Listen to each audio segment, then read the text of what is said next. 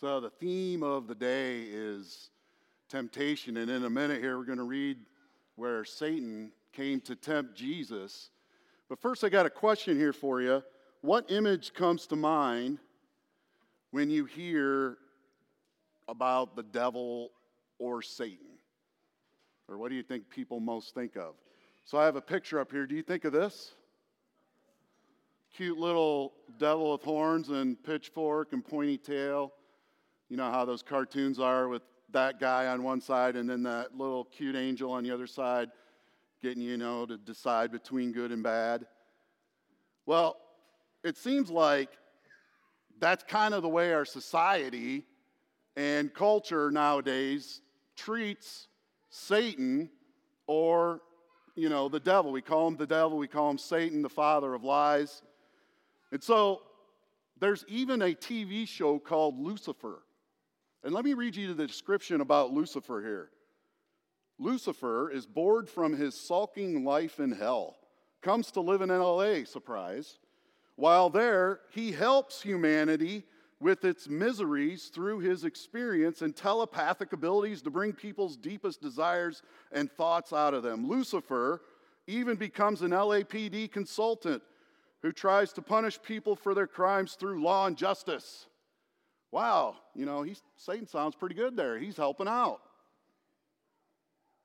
There's a guy by the name of George Barna. He does a lot of research and polls within the Christian church, you know, specifically in America. And one of the polls that he did uh, during the pandemic in 2020, just to get where people kind of were at, here's some of the, the stats that they found. So, this is what exactly Americans believe about God and stuff.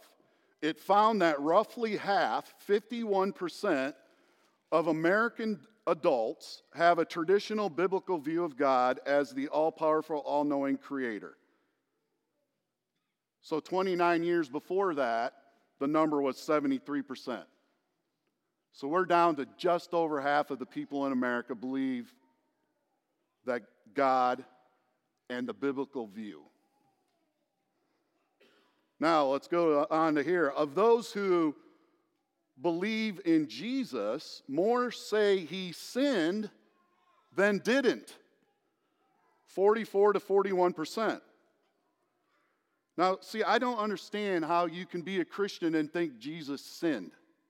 It doesn't make sense. Because if Jesus sinned, we're all wasting our time. But more people believe that Jesus sinned. And more people believe in Satan than believe in God. 56%. And the quote here is tens of millions of Americans consider themselves to be Christian, but do not believe that God is really in control or cares what happens to them. That's really sad, isn't it? Of what's going on, specifically in our country here in America. Wanted to read to you something from 1 Peter chapter 5 verse 8. It says this, "Be sober-minded, be watchful. Your adversary, the devil, prowls around like a roaring lion, seeking someone to devour." You see, scripture's very clear. Satan is real. And let's go off of that now into the temptation of Jesus here in Matthew chapter 4. We are now in the season of Lent already. And so this is the, the passage we are going to start out with as we drive on to Holy Week and, of course, then to Easter. But let's look at Matthew chapter 4. I've broken this down, verses 1 and 2. Then Jesus was led up by the Spirit into the wilderness to be tempted by the devil. And after fasting 40 days and 40 nights, he was hungry. So, first thing, it says that the Spirit led Jesus, the Holy Spirit, of course, here. Where is he being led from? Well, Jesus had just been baptized by John the Baptist. And this is where now Jesus is going to go.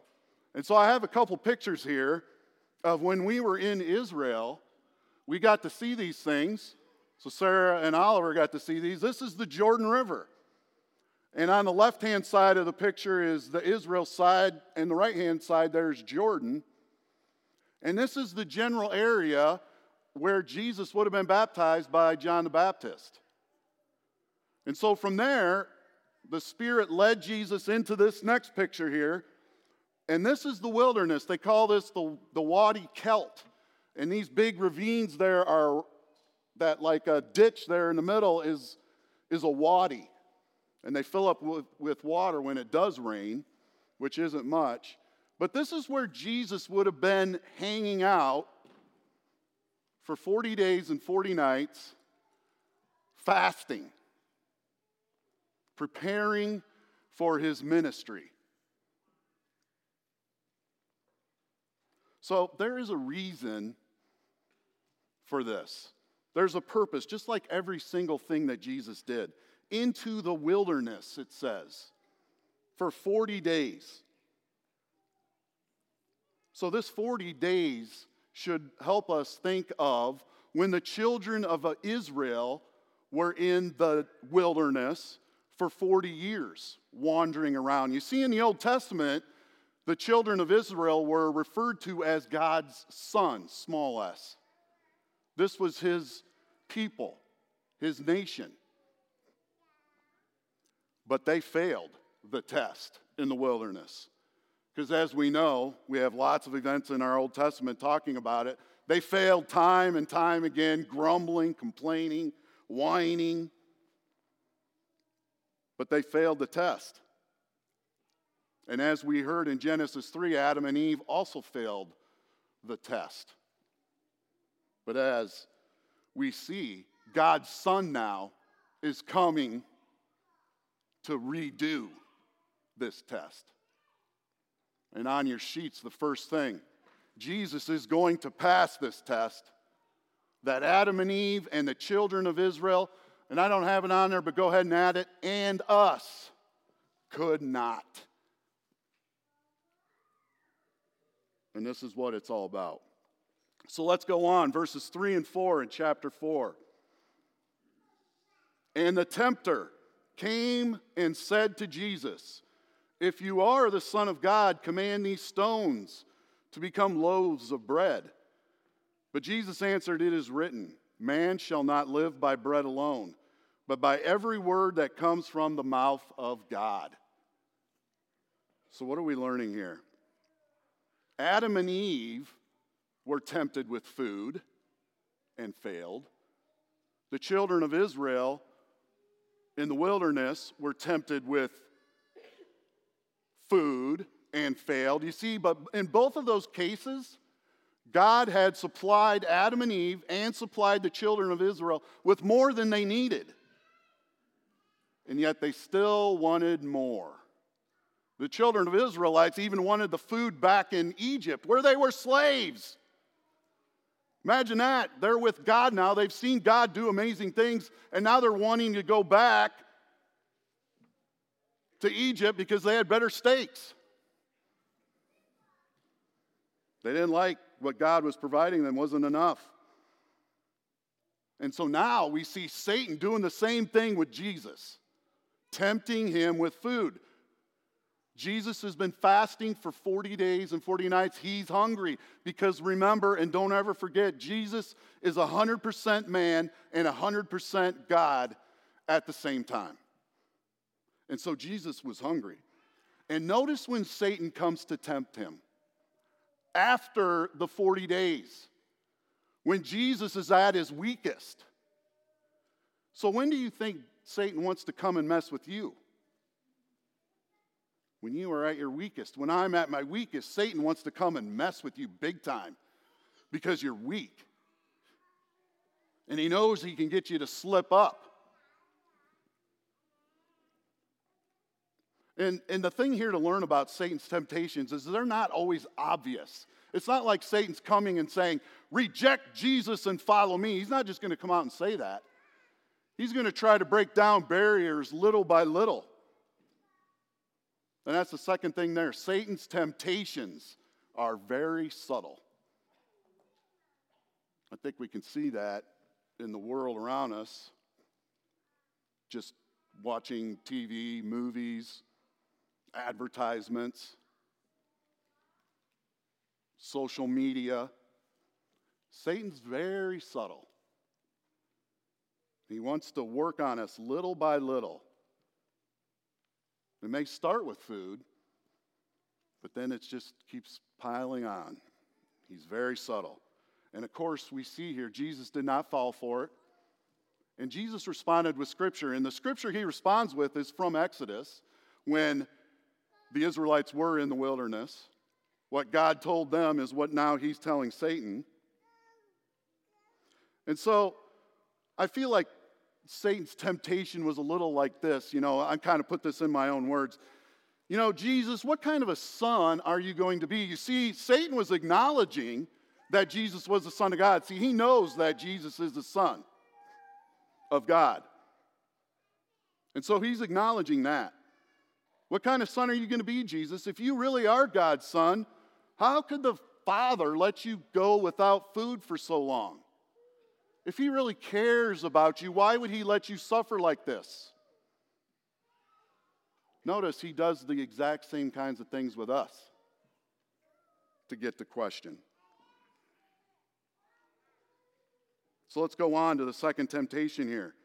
Verses 5 through 7. Then the devil took him to the holy city and set him on the pinnacle of the temple and said to Jesus, If you are the Son of God, again, he's starting out with, If you are really the Son of God, throw yourself down, for it is written, He will command His angels concerning you and on their hands they will bear you up, lest you strike your foot against a stone. So, an interesting thing here about, uh, about Satan Satan knows Scripture. Now, if you look that passage up in the Old Testament that he quotes from Psalms, he leaves a chunk of it out. See, Satan likes to tempt by twisting God's word which is the next point on your sheets. And again, Jesus responds with, with scripture to his next temptation, quoting Moses' warning to the people in the wilderness about how they should not test God, as we should not test God. And that's exactly what Satan's doing here twisting God's word and testing him. So, a couple questions for you to ponder, especially during this Lenten season. How does Satan work on you? What does he whisper in your ear? You know, he likes to use the same tack that he used all the way back in the Garden of Eden with Adam and Eve when he said the words, Did God actually say? Getting you to think about it. So, did God actually say, You aren't supposed to ever gossip? It certainly is okay to do it a little, right? Did God actually say you shouldn't have any other gods?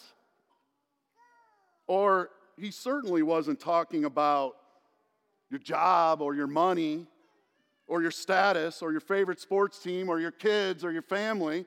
He certainly isn't talking about that, Christian. Or maybe it sounds like, did God actually say Jesus' death on the cross? Was that really enough, Christian? I think that you need to do some things to add to what Jesus did for you.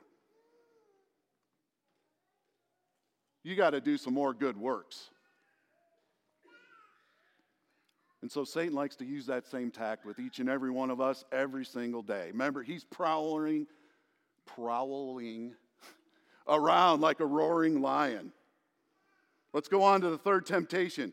Again, the devil took him to a very high mountain and showed him all the kingdoms of the world and their glory.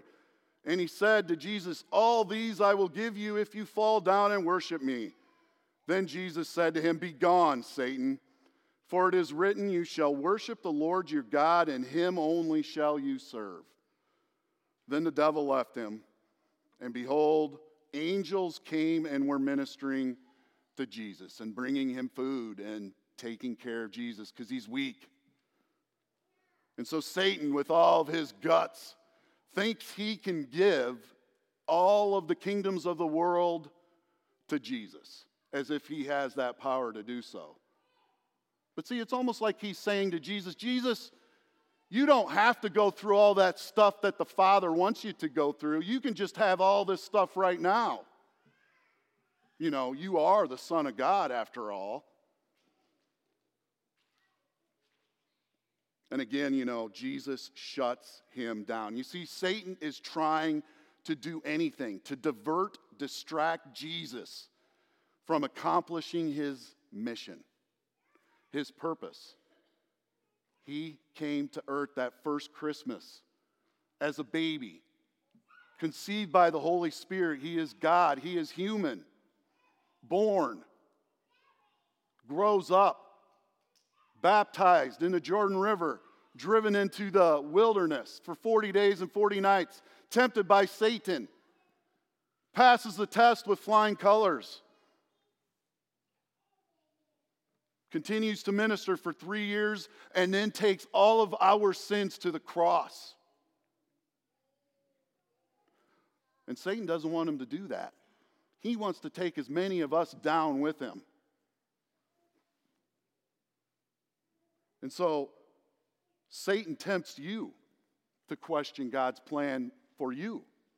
He wants you to question it. And we talked about this a couple weeks ago our identity and our purpose. Jesus gave us that.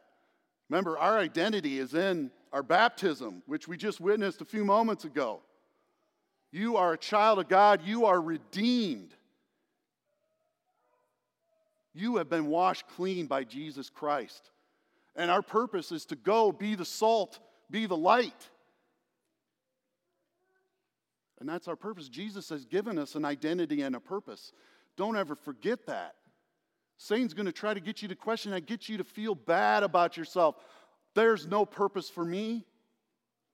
How could anybody like me or love me? How could I do anything good in this world? But that's not it. Jesus loves us more than that. And Jesus was and is very secure in his identity and purpose.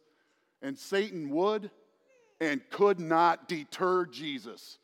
And in Scripture, we get that verse where Jesus had set his face like flint on Jerusalem.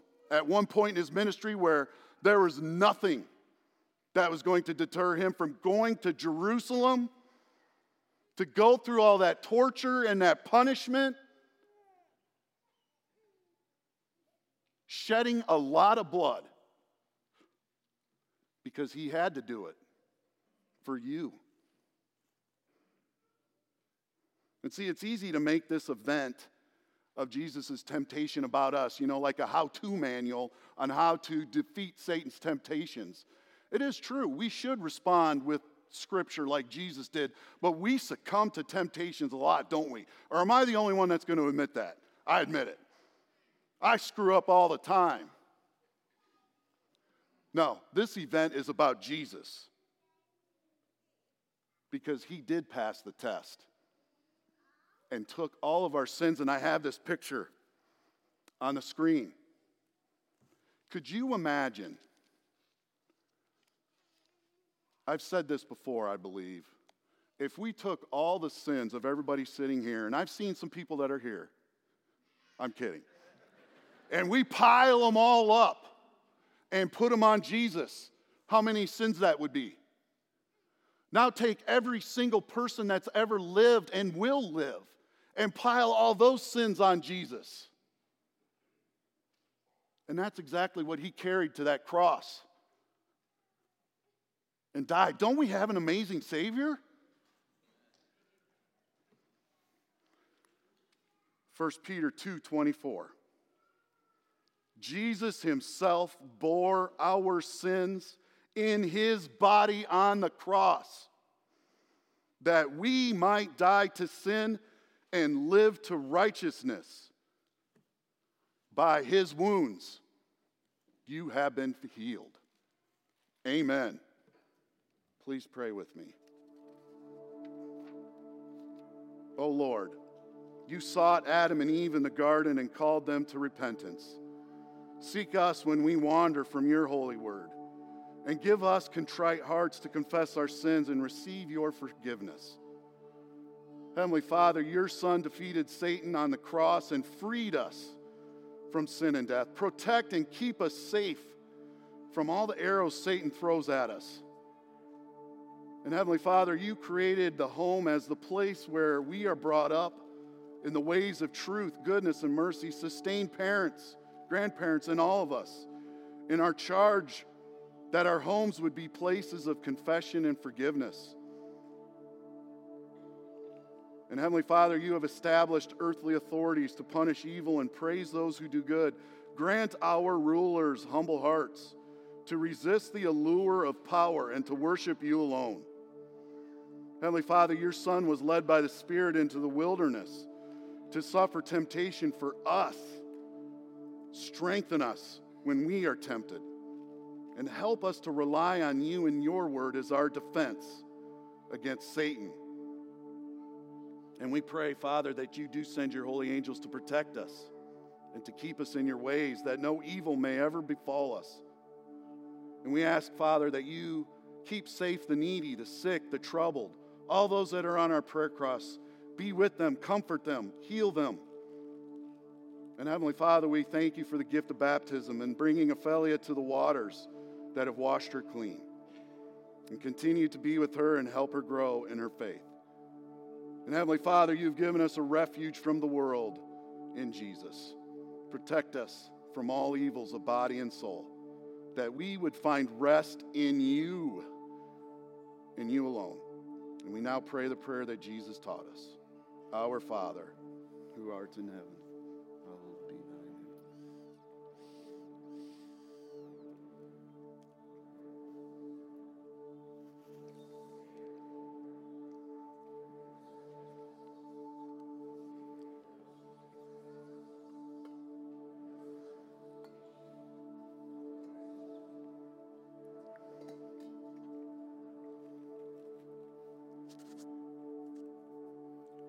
Father,